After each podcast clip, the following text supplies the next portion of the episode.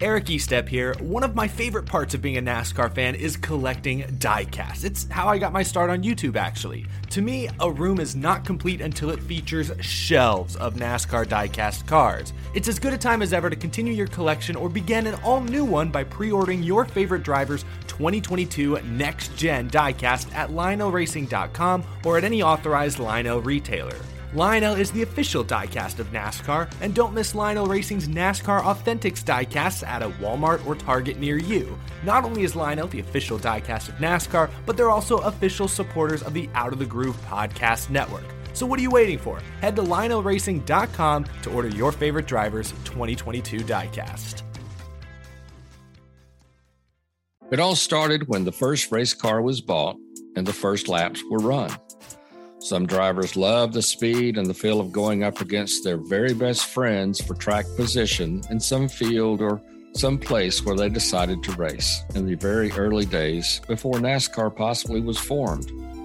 Others wanted no part of beating and banging and clawing for track position and immediately had a new title to go by. That new title was called car owner. That's when they let someone with a lot more daring personality slide behind the wheel of their car to mix it up with the like minded types in hopes of getting a checkered flag, a little cash in their pocket, and a kiss from the local beauty queen standing in victory lane. Maybe it was all about getting the kiss. No matter, team owners have been an integral part of NASCAR since the first time a field of cars drifted into the first turn of a dirt track, maybe even before NASCAR was actually officially formed. The cornerstone teams of NASCAR? Oh, that's an easy question to answer. Raymond Parks, Wood Brothers Racing, Petty Enterprises, Carl Kiekhaefer, Bondy Long, Smokey Yunick. Those are just a few that set the record books in the very early days of the sport. Many others followed, such as Holman Moody, Junior Johnson and Associates, Harry Ranier Racing, Blue Max Racing, Robert Yates Racing, Buddy Arrington Racing, RCR Enterprises. There's a bunch of these guys that formed their own race teams and were very, very successful. Then came future powerhouse organizations such as Hendrick Motorsports, Team Penske, Joe Gibbs Racing, Roush Racing, that transformed into Roush Fenway Racing, and then as of recent, RFK Racing with Brad Keselowski as a team owner. There have been plenty of championship caliber teams with top of the line drivers that have held championship trophies in victory lane by season's end. NASCAR team owners are on the business end of their organizations, securing sponsorships and always making sure their drivers have the very best crew chiefs, crews, cars, and equipment possible to win races and, of course, those coveted titles. And with this episode number 70, we would be remiss if we didn't hold a special tribute to the late J.D. McDuffie, the beloved driver that fielded his own Cup Series cars for nearly 20 years on a shoestring budget before he lost his life in a crash at Watkins Glen, New York on August 11, 1991, while doing what he loved most. It's quite amazing how single car owners eventually transformed into multi car team owners with not one employee, but hundreds of specialists and engineers and highly trained technicians and public relations representatives as they are today. But it all started with one team owner fielding cars with one driver many, many decades ago. It all started with the one car, the one driver, and the dream of enjoying the feeling of winning and being first.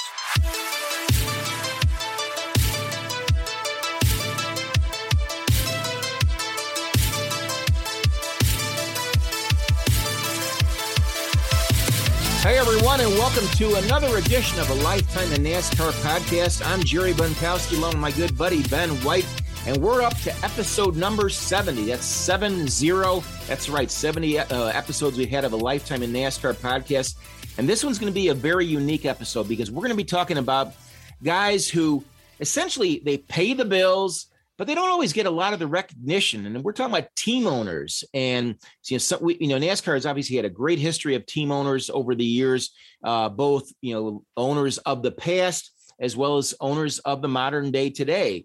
And we're also going to talk about one of the greatest names in the sport, um, well known, uh, but you know, he, he never, unfortunately, had the opportunity to celebrate in victory lane, but he raced for over 600 races in NASCAR, and that's the late JD McDuffie. And Ben, I know was uh, was uh, friends with JD, so he's got a, a, number of stories to tell about him. But Ben, first of all, great to have you uh, back again. I hope you had a good uh, holiday weekend. I know we did.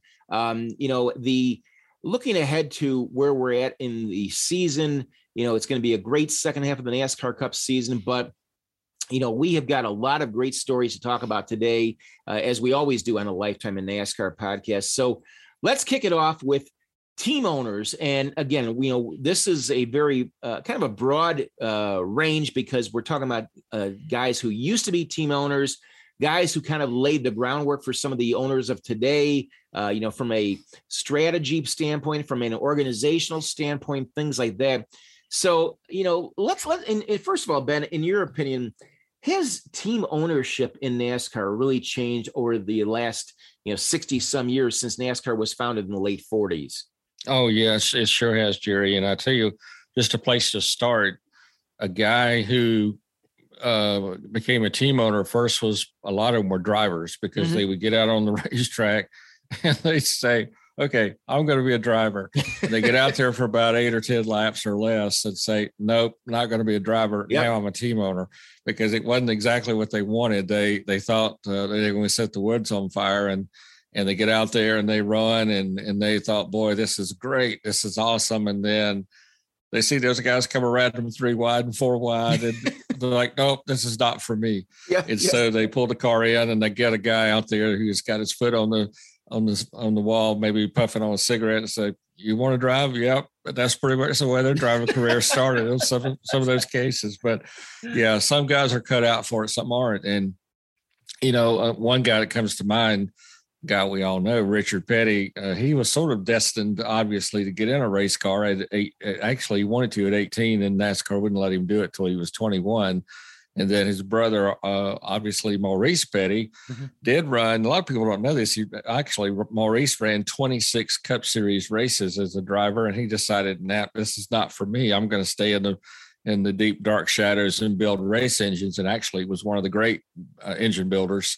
And he was perfect, perfectly fine uh, in the shop and on pit road, and and orchestrated uh, many, many of those 200 victories, all, most all of them actually mm-hmm. for for Richard, and those seven championships and those seven Daytona 500 victories, perfect, perfectly fine behind the wall and in the shop building those engines. So some guys thought they wanted to be drivers and they weren't, and uh, they turned the reins over to others, and and the guys uh, who wanted to be drivers uh, instantaneously became team owners and. Mm-hmm that's just kind of how it worked in the early days. And, uh, uh, you know, they just knew it wasn't cut out for them. And so they went on and, and fielded cars for those guys. And a lot of, a lot of those guys were moonshiners. Uh, they were farmers. They were daredevils, if you will. They were motorcycle racers. In the case of Joe Weatherly, he started off being a motorcycle racer uh, motorcycle champion actually, mm-hmm. and turned his uh, his driving uh,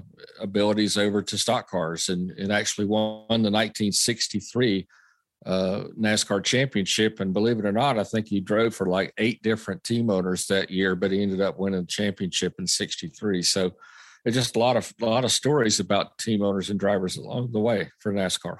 Well, you know, I, I've got to ask you. I mean, you mentioned about guys who start off as drivers and then they you know, for whatever reason, decide to segue into an ownership only role. And the guy that immediately comes to my mind, and I know there have been a number of guys, uh, Junior Johnson is one of the first ones I'm thinking about. The guy that really comes to mind first in my mind is Richard Childress.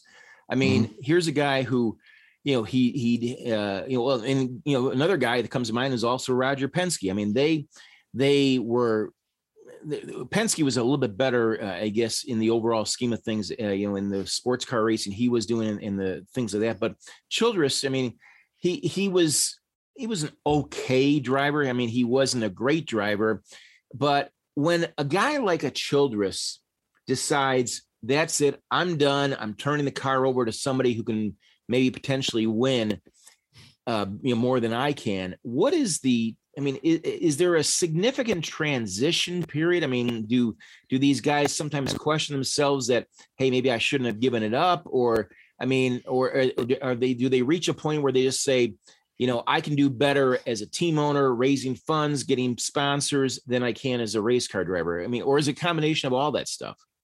Yeah, I think in Childress's case, it was a uh, more of a financial decision than it was a driving decision. I, I don't think any of these guys uh, enjoy stepping out of a race car because that's what they they were grew grew up wanting to do. And and in in Richard's case, uh, uh, he was uh, running from 1969 to 1981, but he saw where he could get this young kid named Dale Earnhardt mm-hmm. Uh, to drive his car, and Dale was coming off of winning the championship, a Cup Series championship in 1980. He was Rookie of the Year in '79, Cup Series champion in 1980, and he just saw where he could get him to come into his cars. And and as I said, it was a survival situation, I believe, for Richard because he could get him. Uh, Dale could bring the Wrangler sponsorship with him. Uh, it was, and he and he has even told me. He said, you know, there was times I could see where, uh, you know, Junior Johnson uh, had a really good sponsorship coming up, and I could see where else a lot of these other guys were getting the great sponsors. And for me to survive, I needed not only great sponsorship, but I needed a great driver.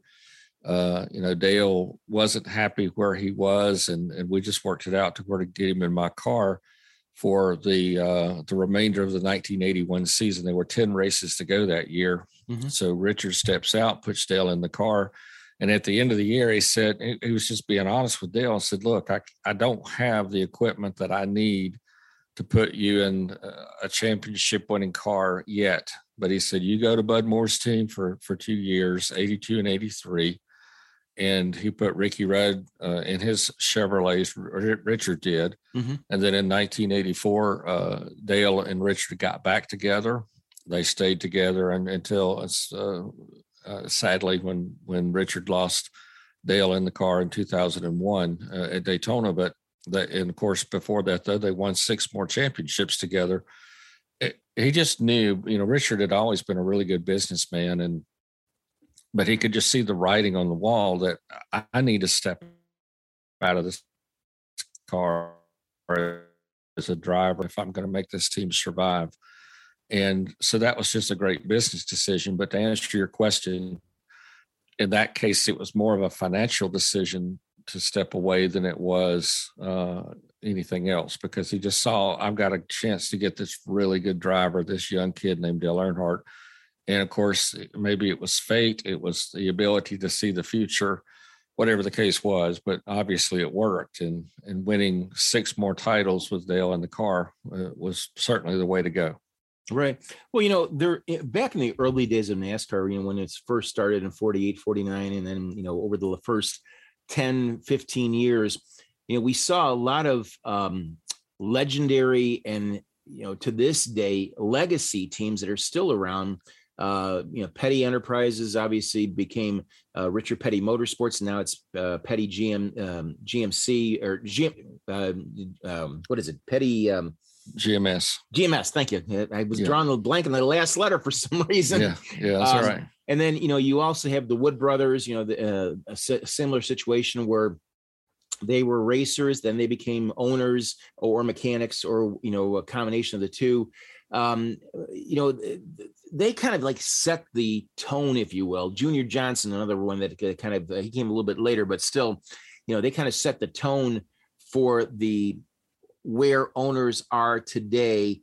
Um, you don't see that many today. I mean, I, I'm trying to think of off the top of my head, other than Brad Keselowski, who's probably the most recent one, where he, you know, is still continuing as a driver, but he's also has an ownership stake, which is not with with what is now called Roush Fenway Keselowski or RFK uh, Racing.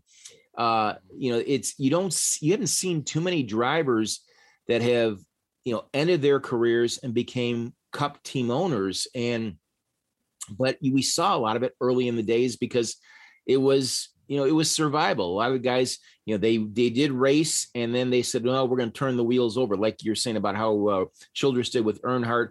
Um, you know uh, richard petty you know he he took over for uh, well he essentially um, he didn't necessarily take over but he followed in his father's footsteps maurice petty his brother like you said, you know, he he became more of a uh, a genius, you know, under the hood as opposed to behind the wheel.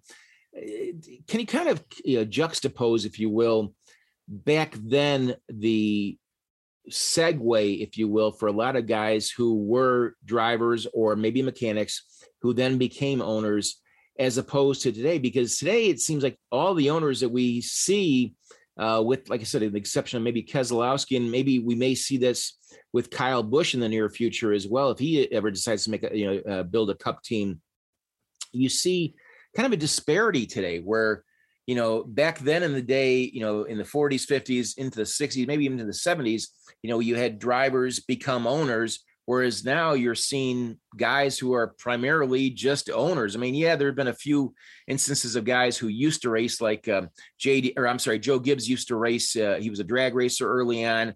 Um, Jack Roush used to race early on in his career before he became an owner, but for the most part, today's owners are just that they're owners. Whereas in the in the past, it was you know they they started in one course of, and then they kind of changed gears and went to other directions as a team owner. Can you kind of talk about the juxtaposition of that? Yeah, sure. Well, uh, back in those days, let's take uh, let's take Junior Johnson for instance. He won 50 races during his driving career, and then he elected in 1966 at the end of that season to to do something else. Well, when he's he built his entire life pretty much around uh, driving cars first, and of course mm-hmm. running moonshine. It's been very well documented that he did that, and then he gets on the racetracks and uh, and drives and wins 50 races, including the 1960 Daytona 500. And then he says, "Well." okay, my time as a driver has come to an end. What am I going to do with myself? And so first he becomes a team manager. He, he actually he did own some some cars uh, in the late 60s and after he retired. And then he became a team manager with Richard Howard when Bobby Allison was the driver. And then he bought that race team from Richard Howard. So he was a team owner, team manager, and then back to team owner again. Right. And so he wanted to just obviously be uh, be part of a race team or be uh, on the sidelines doing something in racing. So he elected to become a team owner. And as far as Richard Petty goes, uh, you know, Lee Petty was a three-time NASCAR uh, Grand National now Cup Series champion. Uh, he had a bad accident in 1961 at Daytona uh, that nearly cost him his life in one of the qualifying races. He raced until 1964, but realized that he had lost his edge because of those injuries, and so uh, he he was first began as a team owner in 1949 when he started Petty Enterprises in a very small, basically a, a chicken coop type situation, just right. a shed is the way that started. Mm-hmm. And then knowing that Richard was going to continue on the, the Petty legacy, of course, he remained as a team owner and guided Richard uh, in his career. And, and the way Lee looked at everything was this is the way we're going to make our living as a, as a family. You know, they had raised tomatoes and they had raised crops, uh, corn, and they had done everything, even ran moonshine at one time. They were doing anything they could to make a living. So his mentality was we are going to race to live. So we're going to have to win uh, each time out. And that was, you know, there's no excuses. It's not finishing second or third is not what we do here. We're going to win. And so he had to be, you know, uh, kind of rule things with an iron fist, if you will. So that was the way they had to run Petty Enterprises and build it and build that legacy. And so that was the thinking behind building petty enterprises. And so team ownership meant that they were going to have to hire drivers or better yet, maybe keep it in the family. So the point I'm trying to make is that when you were when you retired as a driver, there was really nothing else to do. And Richard has told me many times, it's like I'm 85 years old. He just turned 85 July 2nd. And a couple days ago, he said, "But what else could I do with my life if I was when I retired in 1984, or excuse me, 1992? His last one was 84, mm-hmm. but 92 he retired. What am I going to do with myself? I've yep. got to be around race cars. I got to be around racetracks. This is my life. And so many of those guys in the early days that began as drivers became team owners. That was their lives. So today's world is so different and so complex and so so so different than what it was then you've got an army of engineers you've got an army of technical people the cars are so different the sponsors are so different uh, the the cars. I mean, the wheels, the tires, the bodies, everything is so so different than what it used to be, and it's it's so amazing how how much the sport has changed from say the days of when Ned Jarrett retired in 66, Junior Johnson retired in 66. And take take Ned Jarrett, for instance, he could have been a team owner, but he went entirely a different direction by going into track promotion mm-hmm. at Hickory Motor Speedway. Uh, he went into broadcasting uh, with radio and television. And then when uh, Dale Jarrett retired after becoming a NASCAR champion, he too went into broadcasting uh, but stayed in the sport. So I guess there's other avenues that you could travel other than team ownership. But it's so you know there's a, there's a huge risk in, in, going into team ownership as well, and we're, we're going to get into that too when we talk about some of the independent drivers that didn't win races, but they remained you know in the sport as well. We'll talk about some of those guys too. But being in the sport when you have built your entire life around it. And you and I have both done that as well, as far as writing and being uh, on the other end of the microphone or on the other end of the camera. So we've all have our roles in the sport in some fashion. But uh, yeah, you you just build your life around it and you stay in it for many many years and and you kind of hooked on it. And that's we've all I guess we're all guilty of that in some degree. Exactly. You know, I said earlier about Kyle Busch and um, Brad Keselowski as being the current uh, owner drivers, if you will. I mean, Busch um, obviously with his um, his his truck series team, you know, he'll run an occasional race here or there. But one guy I forgot to mention, even though he's directly, but he's also indirectly uh, uh, an owner driver, if you will. He just drives for one team and owns another team. That's Denny Hamlin. I forgot to mention his name. right, well, right. Well, I'm glad you I'm glad you brought that back up because I really didn't address that. I meant to. Back in in the '90s, uh, you had, pardon me, you had Ricky Rudd. pardon me, I'm sorry. Sorry. You had Ricky Rudd, and you had um, the guys that said, "Okay, I've driven for other guys, and I I either love that team owner or I don't, and I don't have to answer to them. And uh, I know uh, what they want me to do and how they want me to drive. But you know what? I know I can do it better. And Bobby Allison's a good example of that. He would drive for other people, but there'd be times in, in between driving for other people that he would drive his own car. Mm-hmm. And the reason he would go in those directions because he would just quite frankly get fed up with the way that they would give him a hard time about certain things. And so he'd say, Well, okay, great. You do it your way, I do it my way. And then there would be times he could win in his own car. That so you take the risk of, okay, I'll drive for you and I get a percentage of the winnings. Uh, or I'll drive for myself and get all the winnings. but but I take the risk of crashing in my own car and working all day and all night. And I fix my car and I got to hire people and I got to get it to the track. So you have to take the risk of having your own business or you get on an airplane and say, see you guys next week. Uh, you know what I mean? So, yep. You, you know, it, it, the headache factor is way higher when you have your own race team or your own business. So Rick, like I said, Ricky Rudd uh, had his own car. I'm trying to, well, of course, the great Alan Kulwicki fielded mm-hmm. his own car and won a championship. And that was so interesting too, because I distinctly remember when he won the championship uh, in 1992, he did it with a dozen or so guys. Yep. And everybody on these big teams that had 50 people or more, they're like, holy crap, he just won a championship with a dozen guys. And some corporate folks are saying, well, why did he do it with 12 and I'm paying you to hire 50? Yep. You know, this is back before the 500 and some other people, you know, that we have today. Right, right. But I mean, he did. He he rocked the boat big time, and some people were sort of sweating their jobs because he's like, he won this thing with nobody, and why do you need this guy? Why do you need that guy? And people were really starting to sweat their jobs a little bit. So but yeah, Alan did it, and he has some good rides lined up. Matter of fact, he was going to drive for Junior Johnson uh, with a major sponsor, and and Alan thought he had that sponsor, and Junior kept saying, "Nobody, you don't. I got it." And as it turned out, he didn't have it, and Junior did. And I said, "You're you need to drive for me." He said, "No, I don't. I'm going to do it my way." Yep, yep. And yep. he did it his way, and he won the championship. And some folks were like, "Hmm, he did it." And sadly, we lost Alan at April first of 1993 in the airplane crash. But yeah, had he lived, I believe he would have won more championships and.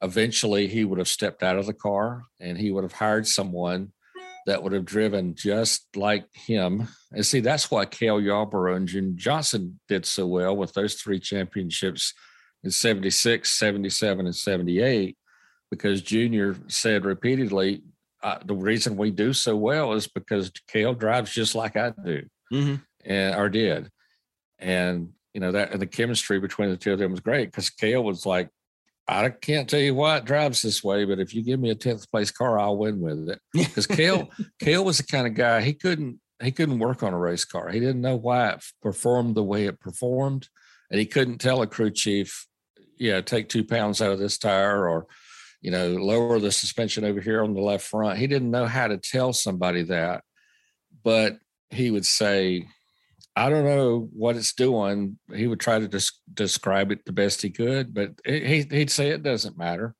Just let me have it, and I'll I'll win with it the way it is. so right, right. That's what he would do, and that's the way Cale was, and that's the way Junior drove too. So that's why they did so well together. Well, you know, and and I and I don't mean this in a disparaging way towards him, but there are drivers who became owners or driver owners that once they became, uh, you know, they began running their own sh- ship, things didn't go very well for them. Yeah. And the first guy that comes to mind is Darrell Waltrip. I mean, you know, he did so well working, driving for others, but then, you know, near the end of his career, when he decided he was going to go out on his own, um, he just did not have the success that he was used to. And I often wonder if part of the reason for the last lack of success was because of all the other hats he had to wear as an owner. I mean, he couldn't just go out and drive, like you said, you know, see you next week, and, you know, come back for the race and and go on and then go back home. I mean, he had to deal with bills, you know, personnel, HR, payments, checks, all mm-hmm. that kind of stuff. And you know, I mean, and he was not the only one. There was a, a number of guys who, you know, tried to become driver owners and you know, they invariably, I mean, other than uh, a Kulwicki, who's I think the last guy I can think of off the top of my head who was a driver owner who won back in 92. I can't think of anybody else who has had success as a driver owner in the last, well, at least the last 30 years, maybe even longer than that.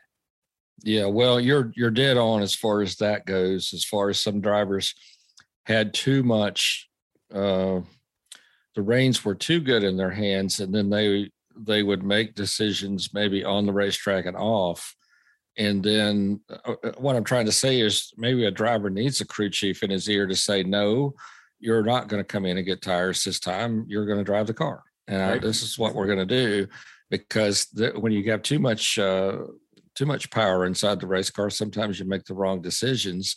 But you're right. You, you'd be the guy who, who was wearing too many hats and you'd have all these responsibilities that that you would have um, getting the car to the track and making sure it's done and and all the sponsor meetings and flying to this appearance that appearance and suddenly you you've got so many hats on your head that that when you got to the racetrack maybe you're just tired maybe yeah. you're you just got so much going on mentally uh, and physically and then you get into these uh, races where you're doing 500 laps at Bristol or or 200 laps in the Daytona 500 or whatever the case is that you're just worn out physically yeah. and mentally and right. you know come one you're talking about Kulwicki but uh you know thinking about Ricky Rudd he did win as a team owner the Brickyard 400 I believe it was 97 maybe Seven, I can't yeah I think so yeah so right. he did have some successes as a team owner in some of the big events but uh, it's rare. It's really rare to do that, and I don't think a driver, uh, you know, could do that today. I mean, it's just too hard to do that with what's going on today. But it was it was a workable model back in in the 80s and 90s. Uh, but but even then, there's just so much responsibility that a driver would have to wear. Like I said, so many hats to make it make it work. Now, backing way up uh, in the '70s, you know, like I said, Bobby Allison did win some races in his own cars, uh, but he had some help. You know, he but he did stay up all day and all night working on engines and working on his cars and getting them to the racetrack. And it, it, was pretty hard on him. And especially in 1977 when he was trying to run the Matador on his own and, you know, had a lot of mechanical issues with the car and engine issues and things of that nature. And by the time the season was over, he was pretty worn out. Even yep. physically, you could look at photos of Bobby and, and tell he'd lost a lot of weight, was having a lot of stomach issues and that kind of thing and then he joined Bud Moore in 1978. And of course, uh, as it turns out, he won the 78 Daytona 500 in in Bud Moore's Fords, and that was a, a, blessing, really, to just put that Matador stuff aside. Even though I was a huge fan of the Matador because it was the underdog car, and he'd won some races with Roger Penske in '75 in the Matador, but he tried it again in '77 on his own, and it was just too much, really, for one person to drive it and maintain it and try to get the cars running. And matter of fact, I have a photo here on my desk of, of Bobby, you know, feet and hands inside the engine compartment of a Matador with engine, you know, parts everywhere and and tools everywhere. Again, he was the driver, but he was the engine man. He was the guy that drove it to the track and a little bit of everything. It's just too much for one man to do. Well, you know, one thing I'm kind of curious, Ben, and I know we want to get into some of these other um, uh, owners, uh, you know, that we, we want to talk about, but I'm curious though, uh, you know, we normally don't like to talk about modern day stuff, but I, I'm, I, the one thing that kind of intrigues me right now, since we're talking about owner drivers and that kind of thing, been a lot of rumors uh, over the last year or two that Denny Hamlin, when he essentially runs his course with Joe Gibbs Racing, could he segue over 23XI and race for one final season as an owner driver? And you can also kind of make that um, case, even though he does it part time now uh, with his truck series team. If Kyle Busch ever does form a Cup Series team, could he leave Joe Gibbs Racing and maybe put in a year or two as a driver owner uh, for a cup team, you know, his own cup team. And how would you know? How do you think Hamlin and Busch would would um, respond, or uh, you know, how what kind of success or maybe lack thereof would they have? Because they wouldn't have to be worried about just being a uh, a driver. They're going to be also a, a team owner as well, too. You know, more team ownership than they're already doing now. They're going to, you know, they're going to be the point guy when it comes to ownership. You know what I'm saying? Well, I've only got two words for him: Brad Keselowski. Yeah, well, there you go. That's right. I mean, that's right. You know, it's yep. it's a tough it's a tough yep. model now. It's yep. too, it's almost too much for somebody to do now. Back in you know back in the '60s or '70s when it wasn't so complicated, when you could get a guy like a Bobby Allison or like uh, I don't know somebody back in those days that could field a car, and you didn't have all the stuff you know pushing you and you didn't have the major TV stuff and you didn't have the major sponsor stuff and you're trying to learn a new car. It was just an Olds against a Ford and a Ford against a Chevy and a Chevy mm-hmm. against a Dodge. And that scenario, I mean, you know, and you had a real uh, stock rear end with a three or a 427 cubic inch engine.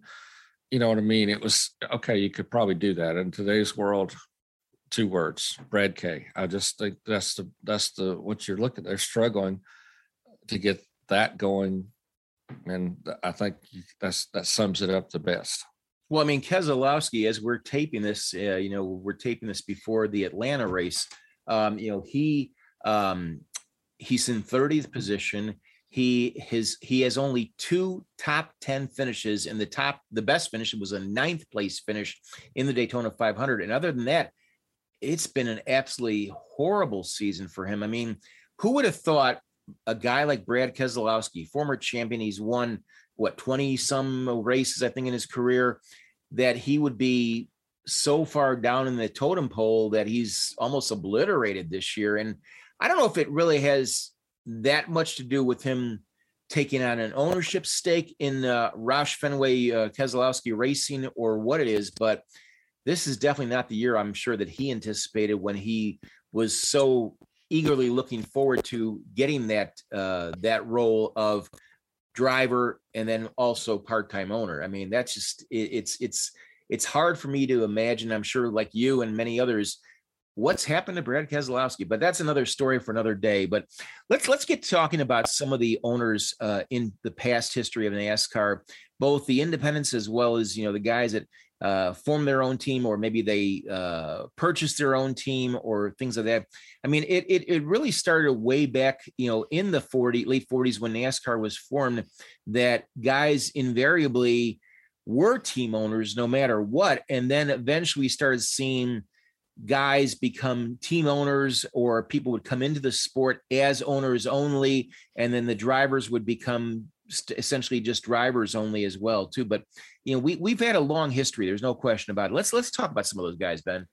Oh sure. Well i the, the first guy that comes to mind is a prominent team owner. You got to go back to 1949 uh, our first champion uh, red byron and he drove for a guy named raymond parks. Mm-hmm. raymond parks was a georgia um, businessman entrepreneur moonshiner if you will and he had, a, had some businesses in downtown Atlanta. Really nice guy. I had the honor of meeting Raymond Parks in the early '90s. Very, very, uh, very nice man. But he was he didn't say a whole lot. But it, what struck me about him, no matter where he would go, it doesn't matter if he went down to the corner store for a for a gallon of milk. He always wore a, a a jacket and tie and dress pants and mm-hmm. a fedora hat always. Yep. yep. Very well dressed, very nice, very sharply dressed man. And so he would go to these racetracks in 1949 and this is the beginning of NASCAR, very very beginning. And there were times that he would bring three, four cars to the racetrack at times when they really needed cars to compete.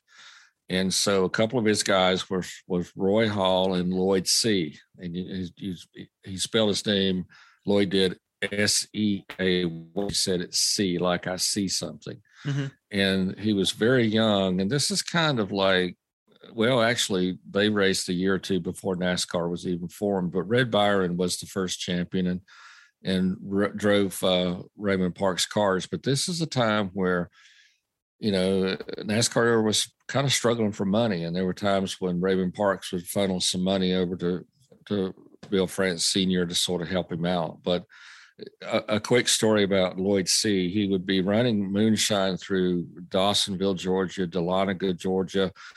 And of course, he knew the police officers through there. Real small town. This is Bill Elliott country. Mm-hmm. And he'd be coming through town. And of course, he, you know, had moonshine in his car most of the time. So he'd get pulled over and he'd say, Lloyd, I told you, and I told you, and I told you, this is a 30 mile an hour zone through here. You're not supposed to be doing 75 miles an hour. yeah, I know. He said, Well, it's a it's a $10 fine. And Lloyd would reach for his wallet and pull out a 20. He said, Well, you go ahead and take this 20 because I'm gonna come right back through here just a little bit. you know, are those deals?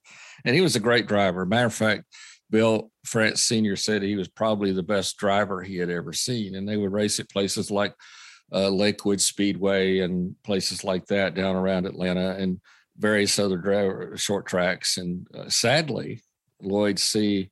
lost his life in a moonshine deal that went bad. And he was shot by his uncle over a purchase of some sugar that was put on his uncle's uh, account at a local store. Oh wow! And yeah, he was only like uh, I want to say 19 or 20 years old. And had he lived, he would have been a great great driver. Sadly, though, he lost his life in a little shootout. And of course, Seay did not have a gun on him at the time of the shot. But uh, yeah, he was he was he lost his life at a very young age. And uh, but he was one of Raymond Parks's uh, drivers, as was Red Byron, and of course Roy Hall was, you know, a holy terror, and he was a driver that uh, he drove quite a bit for Raymond Parks, and he was in and out of jail a lot, you know, for his moonshine antics. To the point where there was a time when he was supposed to show up at a fairgrounds to race, and the announcer you know, said, Ladies and gentlemen, I'm sorry to have to announce to you tonight that Roy Hall will not be here tonight. And of course, the crowd was, oh, I can't believe he's not here. I paid my ticket to see him. And he said, but I've been assured by the sheriff of this county that he will be out of jail by next week and he will be racing next week. these are all true stories. And they're sort of like, oh, okay. So he'll be back next week. So, you know, he was in and out of jail that much. And, and, but, you know, he's a heck of a race driver, daredevil types. And this is the kind of guys that Raymond Parks would take to the racetracks. But Raymond Parks didn't run, but just a season or two. And then he went back to his businesses in downtown uh, Atlanta, you know, novelty type stores that he owned. But he was one of the ones that propped up NASCAR in the very early days as a team owner. So if you wanted to attribute to, uh, say, a Hendrick Motorsports of the 40s, mm-hmm. it would be a Raymond Parks. Those uh, he's he would, but he was a very quiet man and really enjoyed sitting down talking with him. I, believe we met at Atlanta Motor Speedway in 1991, and uh, he is now uh, someone that I just you know I think back a lot of the stories we talked about, and he get him talking, and he was just very soft spoken and recount many of those stories and of of some of the moonshine runs and how he used to race at Lakewood, and uh, you know I just wish he was with us today. He passed away a few years ago. Right.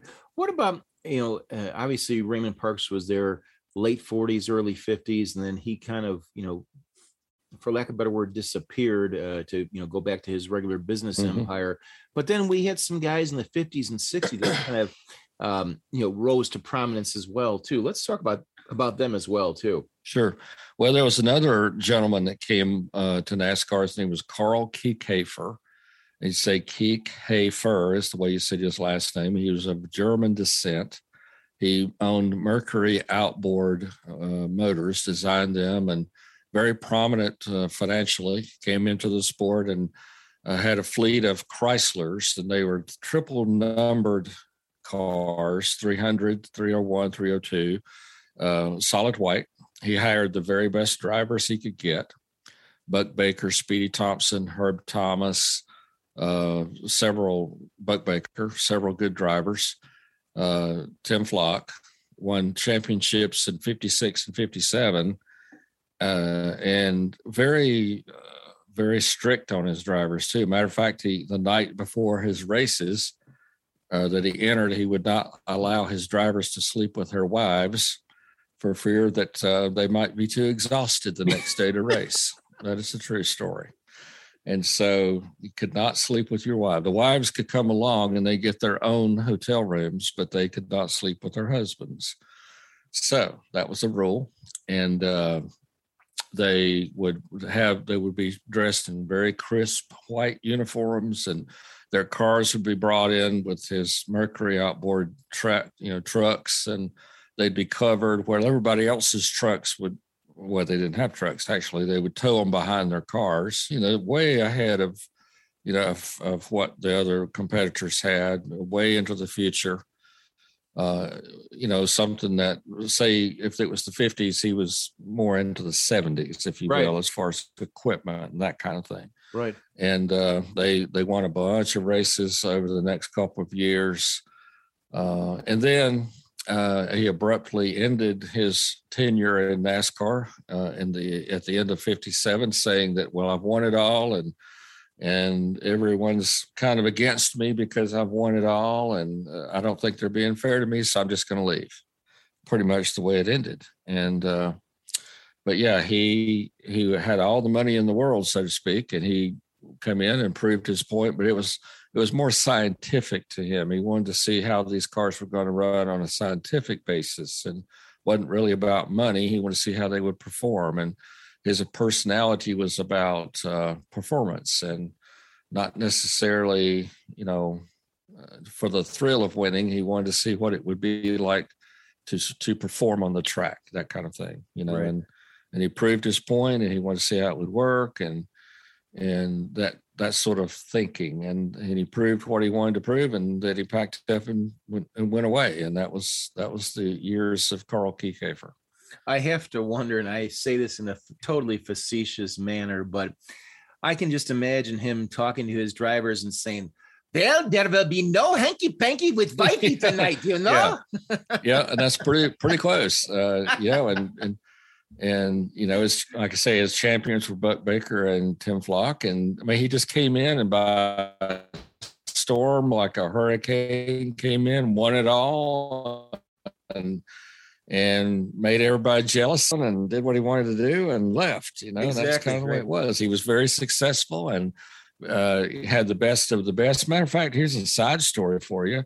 Bobby Allison actually worked for Carl Kiekhaefer uh, as a parts runner and you know that kind of thing. Bobby was very young at the time, and uh, he worked in his, in his shop and uh, you know swept floors and like I said ran for parts and did that kind of thing. And the funny thing was that they ran Chryslers. Bobby owned a 1956 Chevrolet convertible uh, I think it was a convertible. I'd love to have had that car now. And he and Mr. Kiekhaefer would not let Bobby park his Chevrolet in front of his uh, race shop because he ran Chryslers, and Bobby had to park his Chevrolet across the street because he wouldn't let him park because we ran Chryslers here. We don't have Chevrolets. You have to park your Chevrolet across the street. That's right. a true story. Right, right. Well, the, after- three, the future three-time Daytona 500 winner had to park his Chevrolet across the street. well, you know, story. after after Carl Kiekhaefer, you know, we kind of went into the, as I always like to call the golden age of NASCAR when we started seeing a lot of other um, owners that either were drivers and then yielded to other drivers, or they built um, their their um, empires on their own backs. And among the guys I'm thinking of are Holman Moody, obviously Richard yeah. Petty, Junior Johnson, the Wood brothers. Let's talk about those guys in the the I mean they all came at it from a different perspective. Petty was the driver owner, uh, Junior Johnson was the driver and then became the owner. Uh, the Wood brothers, you know, they they were racers and then they became you know, they they became the owners. Uh, and Moody, obviously, uh, they were more from a um, you know, a, a, technical standpoint, if you will, kind of like a Kiekhaefer, but th- they all had mm-hmm. success, you know, in, in it coming in from a, from a different perspective on, on all, each one of them.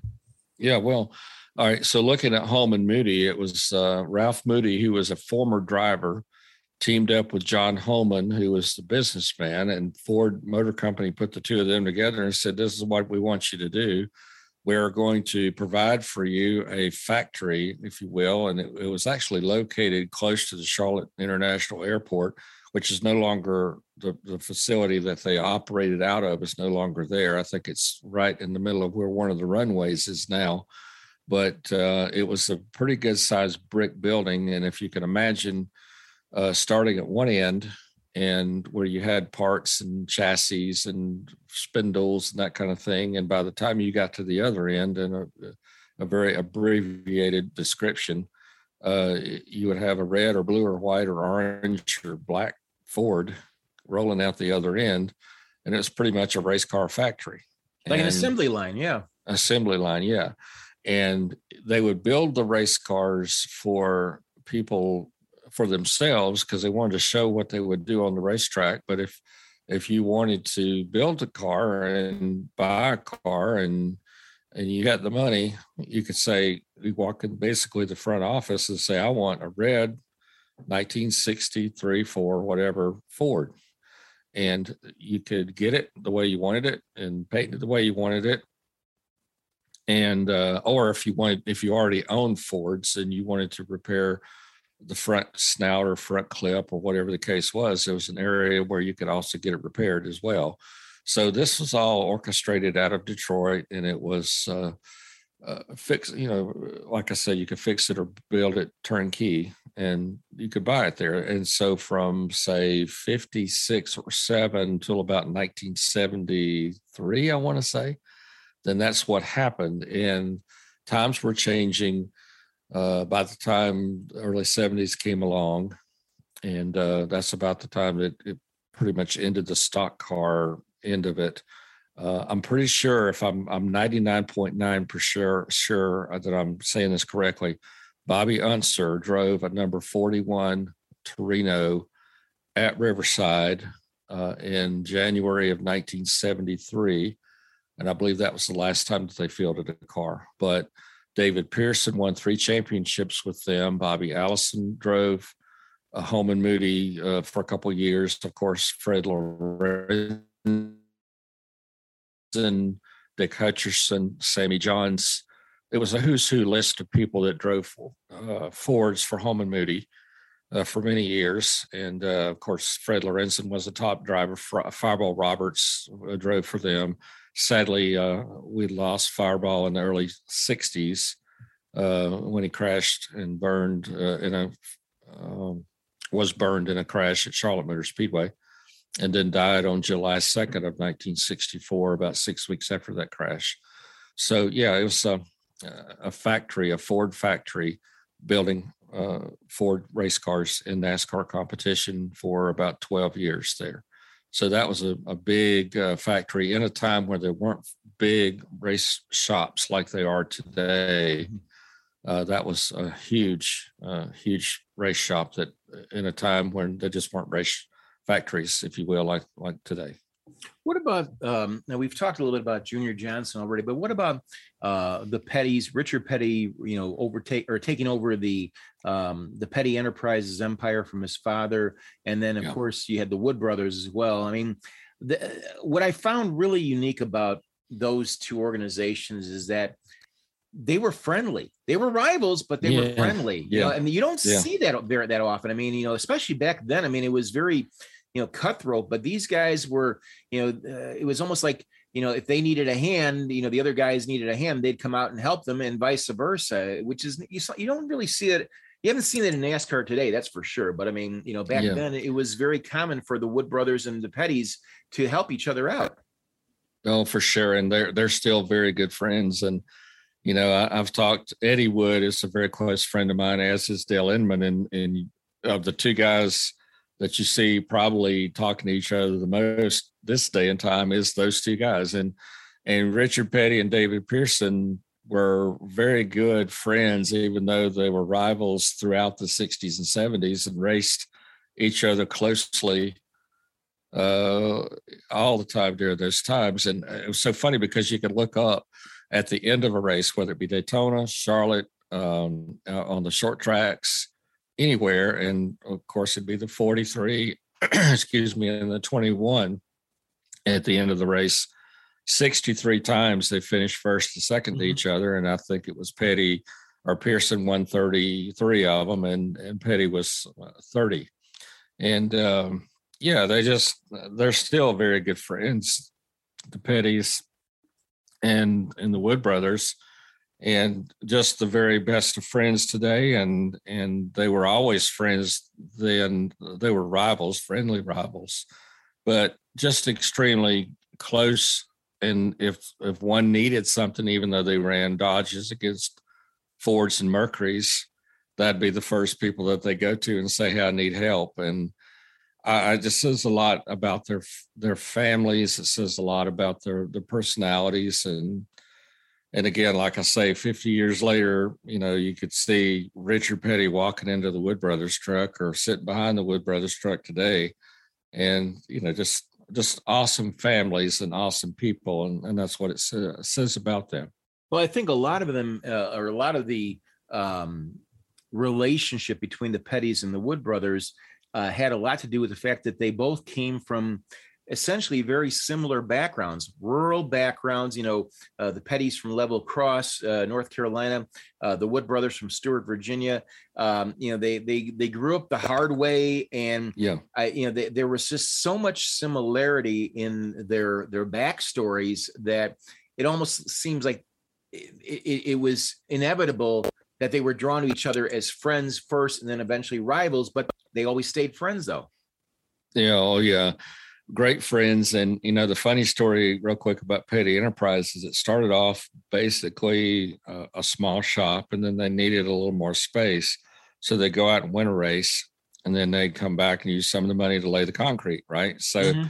they built walls, walls around the concrete. Well, I've heard Kyle Petty tell the story. Well, they needed a little more space. so, so they'd lay a little more concrete. So if you go over there and you were to go through the original Petty Enterprises building, which now it's Petty's garage, but it's just a maze. It's amazing maze is what I call it. right, right. Because right. it just it just goes and goes and goes. There's no real rhyme or reason to how it's laid out. It's just crazy. And to hear Kyle Pitt to hear Kyle tell it, it's pretty funny, but it, it's it's up and down and up and down and all around. And it's it's just like who laid this thing out? Anyway but you know you look at it in the corners and you'll see initials of it'll say kp or rp or or lp you know because that's who did it lee yep. or kyle or richard or mp for maurice. But it's just you know somebody who who does laying out concrete and buildings for a living would pull their hair out when they go look at it. But it's just the way it's just cool the way they did it because what no kidding when they when they needed a little more space, Richard would go out and win at Martinsville, or he'd go win at Charlotte, or he goes somewhere, and they would just use, you know, some of the money to do it. But Kyle tells still tells the story of how Lee had laid out some concrete and it wasn't dry yet, just for fun. He gathered up all the neighborhood dogs and he ran the dogs through the concrete. And you know, just for kicks and giggles. And of course, that didn't go over well with Grandpa Lee. And, you know, he had to go find some more concrete, smooth it all back out again. Kyle thought it was pretty funny, but Lee didn't think it was all that funny at all. Right, right, right, but, you know, just happy. And that's the thing, you know, the, the Petties in the woods both are just really down home people, you know, and, and talking to Eddie recently about that, you know, family and working for uh, the the family the whole time working for the Wood Brothers Racing said even when I in high school I never had aspirations to do anything else because I knew I was going to be work, working for this race team. And I'd see Mario Andretti walk through, or I'd see AJ Foyt walk through, or Fred Lorenzen drove for us once, and Cale drove for us. It's like it's like yeah, man, but that was the who's who list of all these awesome motorsport stars, you know, Donnie Allison and mm-hmm. all this. Like well, I know, but they they just drove for us, and it was we did we didn't think of ourselves as being famous. We just thought this is what we do, and you know, I I just think it'd be cool just to be standing around, and all of a sudden, all these hot drivers walk through, and you know, these superstar dri- drivers walk up and lean up on the fender of a car, and you know they're going to drive for you next week. We just grew up doing that. We didn't, and that's the cool thing about the Wood Brothers family or the Wood family and and the Petties. They they have never ever come across as being pompous or uppity or mm-hmm. famous, and they're they're the most famous families in motorsports history. But they they're just as down to earth as you could ever imagine, and I admire that about them. I really do. Exactly let's let's move on to the 80s and 90s and i mean you know we had the big race the daytona 500 in 1979 it was televised live. I mean uh, two-thirds of the country was paralyzed by a snowstorm and people were looking for something to do. They tuned in and that became the arguably the biggest race in nascar history because it kind of laid the groundwork if you will for the the uh, the second golden age of NASCAR, if you will, you know, the 80s, 90s, even into the early 2000s, and that also coincided with uh, you know the the next generation of of owners, if you will. Um, you know, Richard Childress obviously retired uh, after the '81 season uh, or '80, I guess it was '80 or '81, I guess it was, and became an, a full time owner. You also had Rick Hendrick came into the sport in '82, '83. Um, you know, Jack Roush eventually came into the sport after being a, a, a noted uh, racer himself. Joe Gibbs was a drag racer, and then he started. Uh, actually, he had an NHRA team back in the uh, early to mid '90s, and then he eventually got into NASCAR as well too. But you know, the the '80s and the '90s uh, really, I think, was when you started seeing a lot of different um, you know, primarily owners only, and the the driver part went away. Another guy that comes to my mind immediately, and I'm actually working on a story about him for NASCAR.com. They'll be coming up soon was Kenny Bernstein. I, I think, if I'm not mistaken, Kenny is the only driver in motorsports history to ever own a cup team, a NHRA team, which he also drove for, uh, obviously, and also an IndyCar team for 10 years in a row straight. Three different uh, major teams, three different major sports uh, racing ser- series. I can't think of anybody else that's ever done all three of them all at the same time. But you know that kind of shows the you know the the illustration of how the 80s and 90s and again even into the early 2000s uh, you know the ownership became and became such an important factor. I mean yes drivers were always going to be one of the most important elements but owners became you know almost on the same par same level because of you know the the uh, sponsorship became so much more important you know uh, you know getting the right people became so much more important it was just a, a, a whole brand new evolution of the ownership game if you will yeah sure did and uh you're right about that. Uh, you know, Kenny had his fingers in three different types of auto racing uh, consecutively like that, and it's a, it's an interesting fact. But yeah, and I think the '80s was uh, inviting to a lot of team owners, if you will, and you know, and the one that really comes to mind for me is, of course, Rick Hendrick, and that's an interesting story because a lot of people don't realize that you know 1984 was the his first year as a uh, Cup team owner, and Richard Petty was going to be his driver. He he was.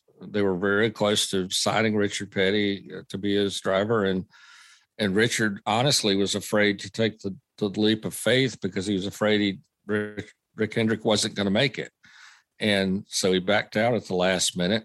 And Tim Richmond was going to be his driver originally in the in the number five car, and Tim just couldn't, you know, make up his mind. Do I want to go with this guy? His name's Rick Hendrick. I don't really know him all that well. Should I do it? And so, as the story goes, Geoff Bodine was at the original City Chevrolet dealership and waiting in the lobby of all places. and, and so he's sitting there and he's like, okay, I really want to I really want this ride. And, and Rick comes out of his office and said, Well, I got this guy named Tim Richmond waiting on this ride. And, and I'm waiting on him to call me back. He said, Well, that's okay, Mr. Hendrick. I'll just sit here and see if he's going to call you back or not. And so he's waiting and he's waiting and he's waiting. he said, Well, I guess Tim's not going to call me. So I'll just go ahead and hire you for the ride. And that's the way it worked out. But, and then the rest, as it says, history. But, but yeah, you know, nobody wanted to go with him and uh, and those that first year in '84 was, uh, according to Rick, was pretty frightening because he only had two cars, and it was in a boat shed, uh, which is by the way still on the property of Hendrick Motorsports. He had bought a couple of engines and an old crusty guy named Harry Hyde who was trying to get his career restarted again, and I mean he, you know, so they get to Daytona, and his car the number five car is just not running good at all on seven cylinders. He's out there running with all these people. And he's like, what have I gotten myself into? You know, I don't know if I got the money to run this team or not. And maybe I've got egg on my face. And so, you know, by the 10th or so race of the year, he's basically telling Geoff and Harry Hyde, you know what, if we don't win something soon, I'm going to have to close the doors. This is after 10 races. This is after the first year uh, in the middle of the first year. Mm-hmm. And so Rick is sitting in a church service on the Sunday, April 15th, I think was the date. And uh, as it turns out, he gets word later in the afternoon that Geoff Bodine has won the race at Martinsville. Well, that was a prayer answered. God's and, a Rick Hendrick fan. yeah, you know, and that saved him. And uh, as it in the late, later on, they ended up winning the race at Nashville. But I mean, they were down pretty much. They didn't have two nickels to rub together there for a while. I mean, it was it was getting pretty bad, and they did have a sponsorship, but I mean, they just didn't have any hope of the thing moving on any further. And had they not won that race at uh, Martinsville that April, then things were not looking up. And as you know now, they've won more than any other race team uh, in NASCAR history. They've surpassed Rich or Petty Enterprises. They were at the 268 mark at the time. I'm not sure how many they have now, but they are the winningest team in NASCAR history. And Lord knows how many championships they've won now. And, you know, the, as I say, the rest is history. But Hendrick Motorsports is, is pretty solid. Let's just say it that way. And, uh, but yeah, in that first year, it was, it was very touch and go in the first 10 or 12 weeks. And, uh, with the single car, and things were just not looking very promising in that first 1984 season. And uh, they've come a long, long way since that day. Right. You know, one other guy that we didn't mention was Robert Yates. I mean, he was such mm-hmm. a, a major factor as a team owner as well. And sadly, we lost him a few years back.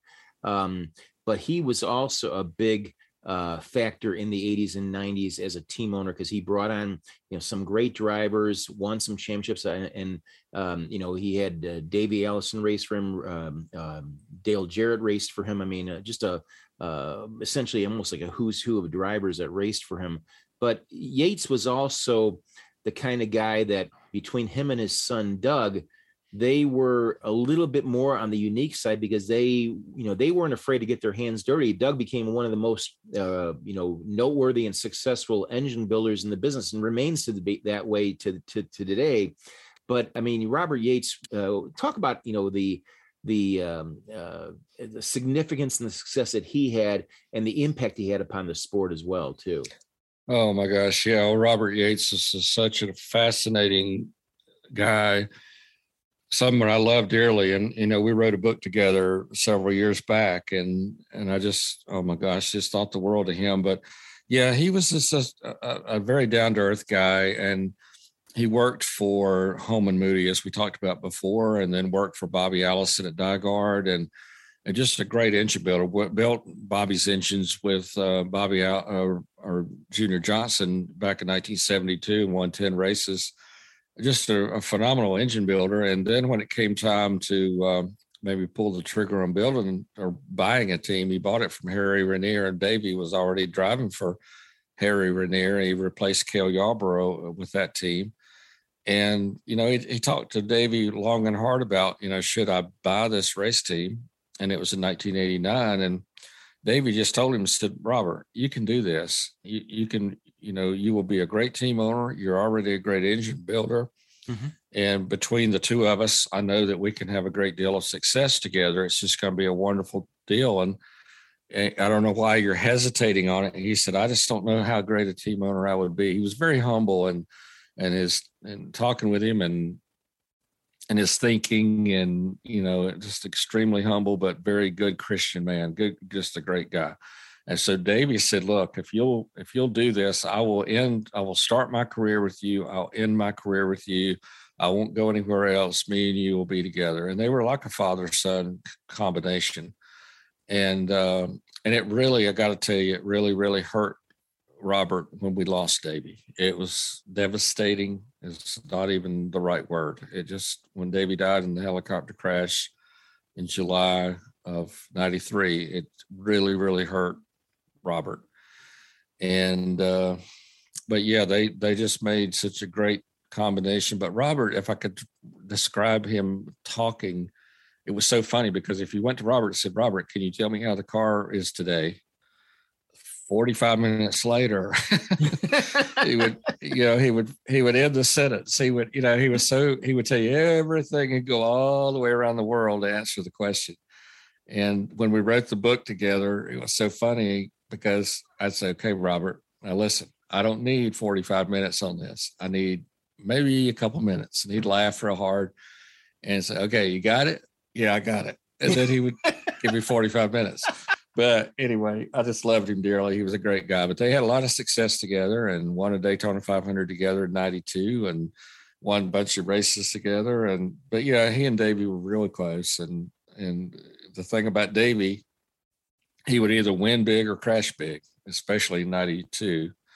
And they lost the championship in Atlanta by just a few points. And mm-hmm. Ernie Irvan got into Davey about halfway through the race, and it wasn't Ernie's fault. It just blew a tire, and just happened to be Davey to the right of him, and and uh, they crashed. But Davey was very uh, very professional about it and said, "Hey, we'll get him next year." And unfortunately, Davey did not live to see the championship for '93, but uh, he, like I say, he passed away about uh, midway through the '93 season. But uh, anyway, great guy, great uh, team owner, and we miss him. We lost him to cancer a couple of three years ago, and just a great, great man. Exactly. Now we want to talk a little bit about JD McDuffie, but Ben, if you'll um, um, humor me in, in, the way I want to do this, uh, we always do the car number that's associated with the episode number of a lifetime in NASCAR. So this is episode 70.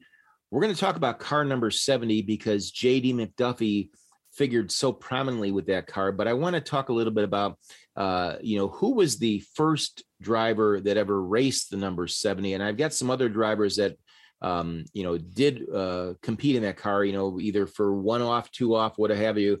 And then we're going to circle back to talk about JD McDuffie because I think that he he played a very significant role in that number 70. But let's let's talk about who raced the number 70 for the first time ever in NASCAR history. Uh, okay, I sure will. Actually, it came uh, on February 5th of 1950, and it's a name that we've mentioned many times. Buck Baker was driving uh, that day, and it came at Daytona Beach and Road Course against February 5th, 1950. Uh, he was driving a Ford. He finished the race in ninth after starting the race in ninth, uh, but it was in car number 70, and it was the first race of the 1950 season. But yeah, um, Buck Baker was the first driver to to carry the number 70 in NASCAR competition. Right. Now, the number 70 has a very unique history 761 starts, zero wins. I think this is what the third or fourth uh, episode in a row that we've done that there have been no winners in the high mm-hmm. 60s or even into the now into the 70s that you know never won a cup race, but no wins 14 top fives. But I found this part of the stat line very interesting 761 starts, zero wins, 14 top fives, but 119 top 10s. So it was a very competitive car to have that many top 10 finishes. Did have one pole. Obviously, like you, obviously, like you said, Buck Baker was the first driver to ever drive that car. Other guys who of, of note whose names uh, fans will recognize: Cotton Owens, Wendell Scott, Johnny Sauter, Jeremy Mayfield, Ken Schrader, Jason Leffler, Tony Raines, and the last driver to win the, or to race the number 70 was in uh, was I'm sorry was in 2009, and that was Mike Skinner. But the guy who was most associated with number 70 was J.D. McDuffie, and you know between he and uh, Dave Marcis, Marcus, they um, uh, they had probably the most um, unique history in the sense that they raced so many races, hundreds and hundreds and hundreds of races, yet they never were able to reach victory lane in a cup car. Let's talk about JD McDuffie because he, you know, had a, uh, you know, he was a great driver. He just couldn't get to victory lane, and then you know, we we sadly lost him. And I know you want to talk about that as well too. Yeah. So let's talk about yeah. JD Well, I tell you what, JD was one of the coolest guys, and we were so saddened to lose him in a crash at Watkins Glen, New York, on August 11th. Uh, 1991. I was not at the race that day, but I was watching uh, when it occurred mm-hmm. on television. And uh, a little bit of background about JD. He started 653 races uh, he had 12 top five finishes during his career, 106 top tens, and that's where a lot of those top tens. I was going to say, yeah, that's almost mentioned. all the top fives and top tens were his. Yeah, yeah. exactly right. Yeah, and uh, he started his first race in 1963 on July 7th at Myrtle Beach. And of course, his life ended August 11th, 1991. He was involved in a, a two car crash uh, on the fifth lap of the race at Watkins Glen, and his close friend um, Jimmy Means was also uh, involved in that crash, but not sure if a wheel broke off. Not sure if the brakes uh, went away when that wheel broke. Probably did, but he got into uh, the fence. I'm not. I don't recall what turn it was, but uh, the car flipped, and of course, uh, like I say, Jimmy was involved in that. Um, he suffered some uh, severe head injuries in the crash and uh, yeah, and but you know, talking about some good things about JD, he didn't. He was from Sanford, North Carolina, and he didn't have a whole lot to say most of the times. And one time, I remember a funny conversation I had with him.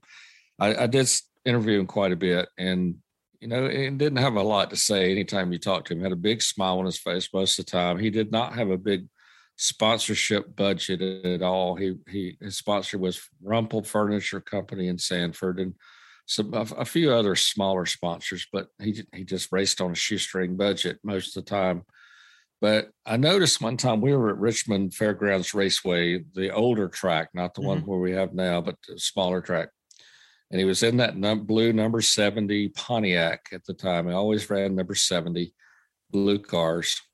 And I asked him, he had five Hav-A-Tampa uh, cigars in his pocket of his driver's seat. And Hav-A-Tampa did sponsor part of the time also.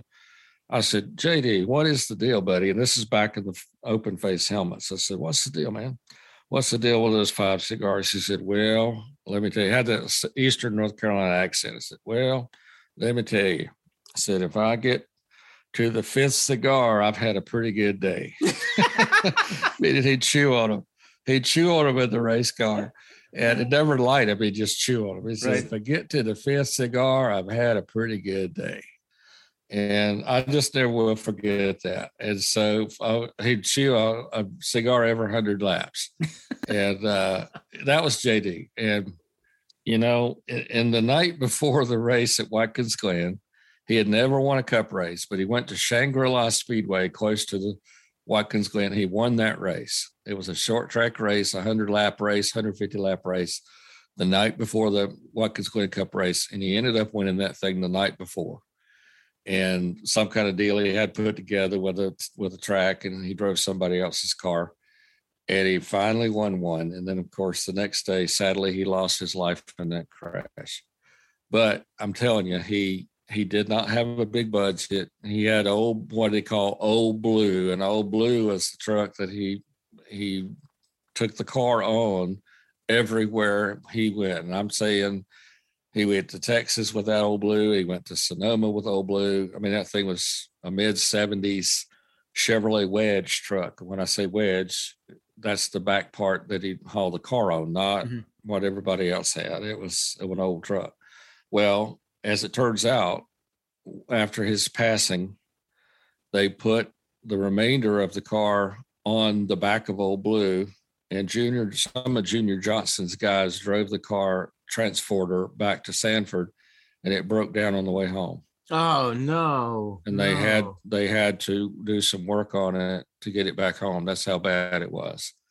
And so, my understanding is when they had a an auction at the shop a few years after his passing, Kenny Schrader bought it and as part of his collection to preserve it and to save it. Mm-hmm. as so it wouldn't end up in a junkyard somewhere and i think he spent some money on it and fixed it you know in jd's honor to to fix old blue and keep it. But my understanding was something went wrong with it and they had to repair it on the way home to get it home. But uh you know but i admire jd because he just worked so hard to get to make his dream of racing come true. And the thing about it, if he didn't qualify for a race, you never saw him upset. You never saw him down.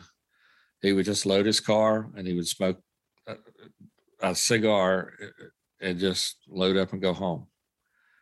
And I just admired him so much for his dedication and integrity and but anyway, he was he just never said much. He he had that Eastern North Carolina drawl, and just when you talked to him in an interview, he'd give you a few sentences about whatever you were talking about, but he wasn't very long winded. He just wouldn't he wouldn't offer much.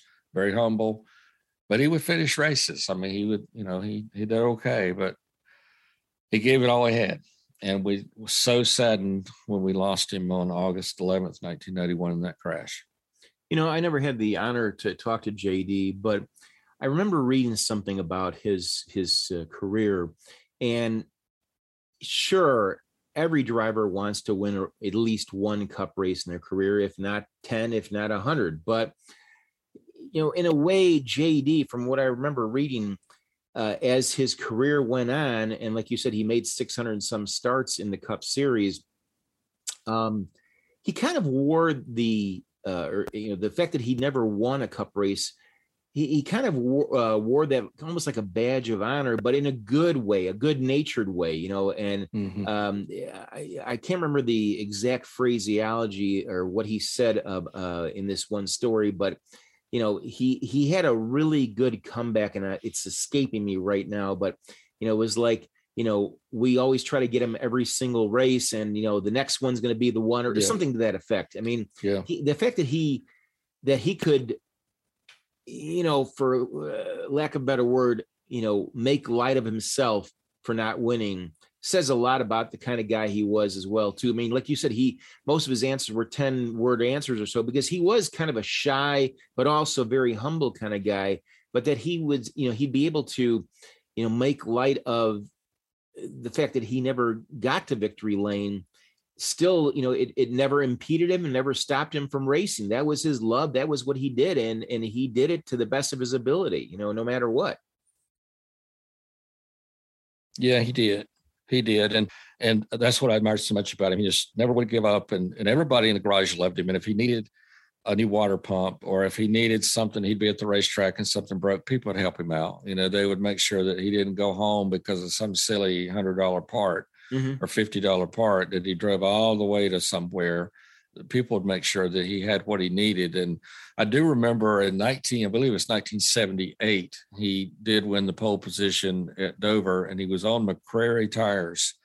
Because McCreary had a little deal with him that they had you know something some type of financial deal with them and mm-hmm. he was running McCreary's and he ended up winning the pole i remember that. And just everybody loved jd and it was i can't even describe the sadness everybody felt. And it was pretty obvious that it was a traumatic uh, fatal uh, crash that he had suffered. And they announced during the race uh, that day that he, he had lost his life before the race even ended. They they announced he had lost his life. And man, talk about a sad, sad day um, when we lost him. But I will never forget the smile, and I will just never ever forget that what he said to me about the cigars. I, you know, I'll always remember that. Just how he said that if if I can get through five chewing on five cigars, if I get to the fifth cigar, it's a good day.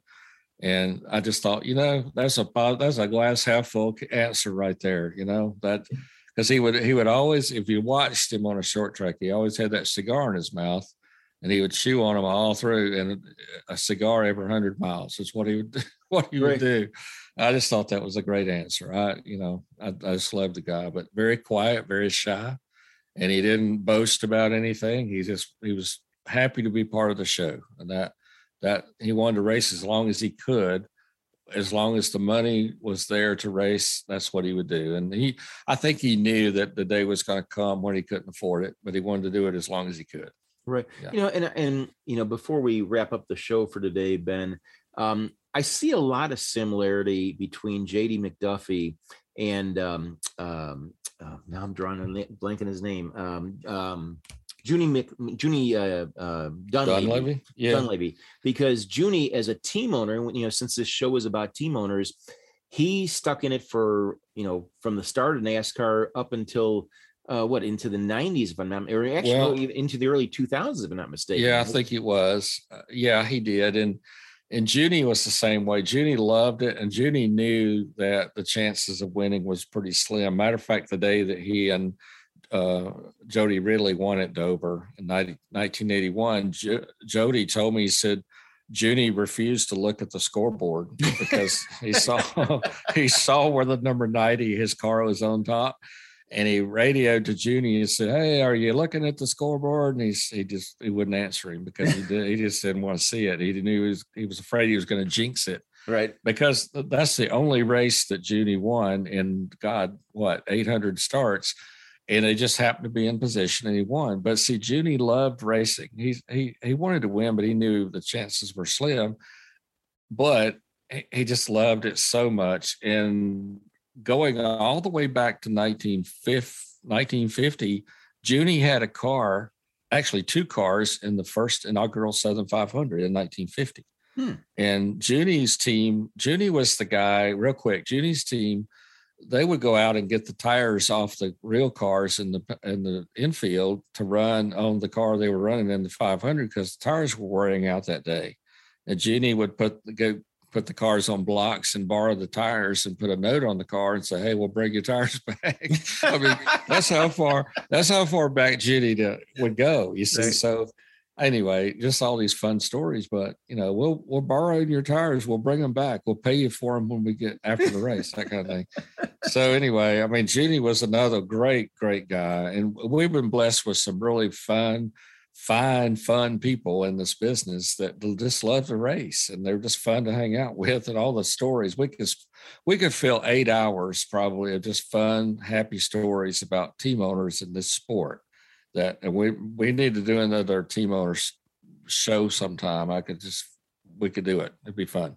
I agree with you. I mean that, and that's like you say. I mean that's one of the reasons why the owners uh, stay in this sport for so long. I mean, you know, you look at the current. And in closing here, I mean, you look at the current crop of owners. I mean, virtually everybody. Uh, you know, the major owners. You know, the the Hendrick, the Childress, the Gibbs. Um, you know, they have been around for 30, 40, even 50 years as team yeah. owners in, in some instances. Uh, Richard Petty's been around since 19, you know, the, the late 50s and, and became a right. team owner once, you know, he's, he took uh, uh, control of Petty Enterprises from his father, Lee. So, yeah. you know, and there have been guys have been doing this for over 60 years as a team owner. Well, look at the Wood brothers. They started yeah. in, you know, in, in technically in 53. right. Glenn Wood started. They have, they hold the world I mean, the Guinness World Record for the longest uh, team ownership in NASCAR. So since 1953, they've been here, and they will continue to be here. So I mean, they you know they've been here a long, long time, and they will continue to be. So yeah, this that's the way of life. That's what they they don't know anything else, like the Petties. They don't know anything else to do with themselves. So it's wonderful that they want to be here for many more decades to come. They've left it to when they go, their children will be running with mm-hmm. Brothers Racing the same way with you know with, with the Petties. I feel like. Well, same way with you with Rick Hendrick. I mean, he's obviously got a succession plan in place. Rich, uh, Roger right. Penske has a succession plan. Joe Gibbs has a succession plan. Rick, Rich, uh, Richard Childress has. I mean, you know, almost any major owner, team owner. Jack uh, Roush, obviously, he brought in uh, Brad Keselowski as a, as a part owner uh, sure. to eventually, you know, go gear up towards the future. So, yeah, I mean, you know, it's almost like once you become a major owner, you're in it for life. You know, there's no question about it. Right, for sure, and and that's a good plan to have because you got to think about Richard Childress. Uh, you know, is well, I don't know. I think he's like pushing maybe 78, 80, and I don't know that, but I mean, you know, Richard Petty's 85 and Roger Penske's what, 81, 84, 84, I think. Yeah. Yeah. So you got to think about, okay, they're sadly, they're not going to be here forever. And there, there needs to be a, a plan in place for these teams to continue on, and there there is, and and it's one you know it's wonderful that uh, they will continue. Joe Gibbs, I'm not sure of his age, but I know that Coy, uh, his son, will continue on, and and his family will continue on. So yeah, uh, these that those types of con- uh, con- conversations need to continue, and and we need to move on forward because that's the cornerstone of the sport is of course the team owners and we need to move on with that for sure well, well i mean look like rick hendrick last year i mean he brought jeff hendrick or jeff gordon rather in as his number two uh, yeah. with the with the um, uh, the plan eventually for jeff to uh, assume um, you know the chairmanship of uh, hendrick motorsports uh, you know once richard i mean uh, once rick either retires or sadly passes away. So I mean, you know, mm-hmm. you you want to have a, a, sustainable plan for the future that, you know, like you said, these guys can go on for another 20 or their organizations go on for another 20, 30, 40, 50 years, maybe even yeah, forever, sure. you know, that kind of thing too. Yeah, so. sure. And yeah, and that's just it's, it's smart business and you know, it's something to think about uh for down the road and it's it's inevitable that change is going to have to come down the road, and it's just good that those plans are in place. Yeah. Well, maybe we better start working on a succession plan for ourselves. You never know, that kind of thing. Too. Yeah, when we get to uh, podcast number 458 of a lifetime in NASCAR, maybe my grandson Rex White will be uh, in a position. No, no, he's going to be a seven-time Cup Series champion. What am I thinking? So, That's right. Exactly. Exactly. So, all right, my friend. Great show as always. And um, you, you, taught me. You you always teach me so much in in every episode. And you know there was just so much I was not aware of. You know of a lot of the owners, especially those guys. You know uh, that kind of preceded my time. You know like a um, you know um, looking back in the for, the 40s, that Raymond Parks. You know the 50s with Carl Kiekhaefer and, and you know. Uh, Holman Moody. I mean, I was born in, in 57. I'm 64 now, but I mean, I always learned so much from you. So thank you ever so much for, you know, taking me to school again. I, I and this is the best free education a guy can get. I'll tell you right now. Well, so, thank you, Jerry. I enjoy talking about this stuff and I hope our listeners do as well. And it's just fun to talk about history of NASCAR and, and a lifetime of NASCAR and, and tell your friends, we, we just enjoy talking about this stuff and, it's a fun hour, hour and 15. It's just fun to talk about it. And we need to preserve the history of our sport. And the more we talk about it, that's what we're doing. So uh, just tell your friends. We we have a fun fireside chat, even though it's 95 degrees in July. We still have we still have fun talking about it. So well, you know, because you, you actually a lot of fun. All, all, kidding aside, you said something that that really just struck me maybe we need to talk to uh, the NASCAR Hall of Fame and have them, you know, uh, compile all of our podcasts to date as well as all the podcasts to come. Because what a great resource that would be for them to have. You know, uh, if people want to research the history of NASCAR, I mean, you have just got some such an incredible recall and history of the sport. I mean, uh, I mean that in all uh, humbleness, and I mean that in all sincerity, that you know this would be a great resource for the NASCAR Hall of Fame to have. You know, talking about uh, the way it was back in the day, and uh, uh I can't thank you enough because, like I said, I learn something every day, every episode we do this in. So, well, thank you, uh, thank you, well, it'll be fun. All right. Well, episode 70 is now in the books. We go to episode 71 next time. I hope everyone had uh, a great holiday and, um, you know, wish you uh, to stay cool in this uh, very hot summer as it's turning out to be. But, um, you know, Ben and I will be back with episode 71 next week. And so for my buddy Ben White, I'm Jerry Bonkowski. Thanks ever so much for listening to a Lifetime in NASCAR podcast. We'll catch you next week right here on ALIN. Take care, everyone.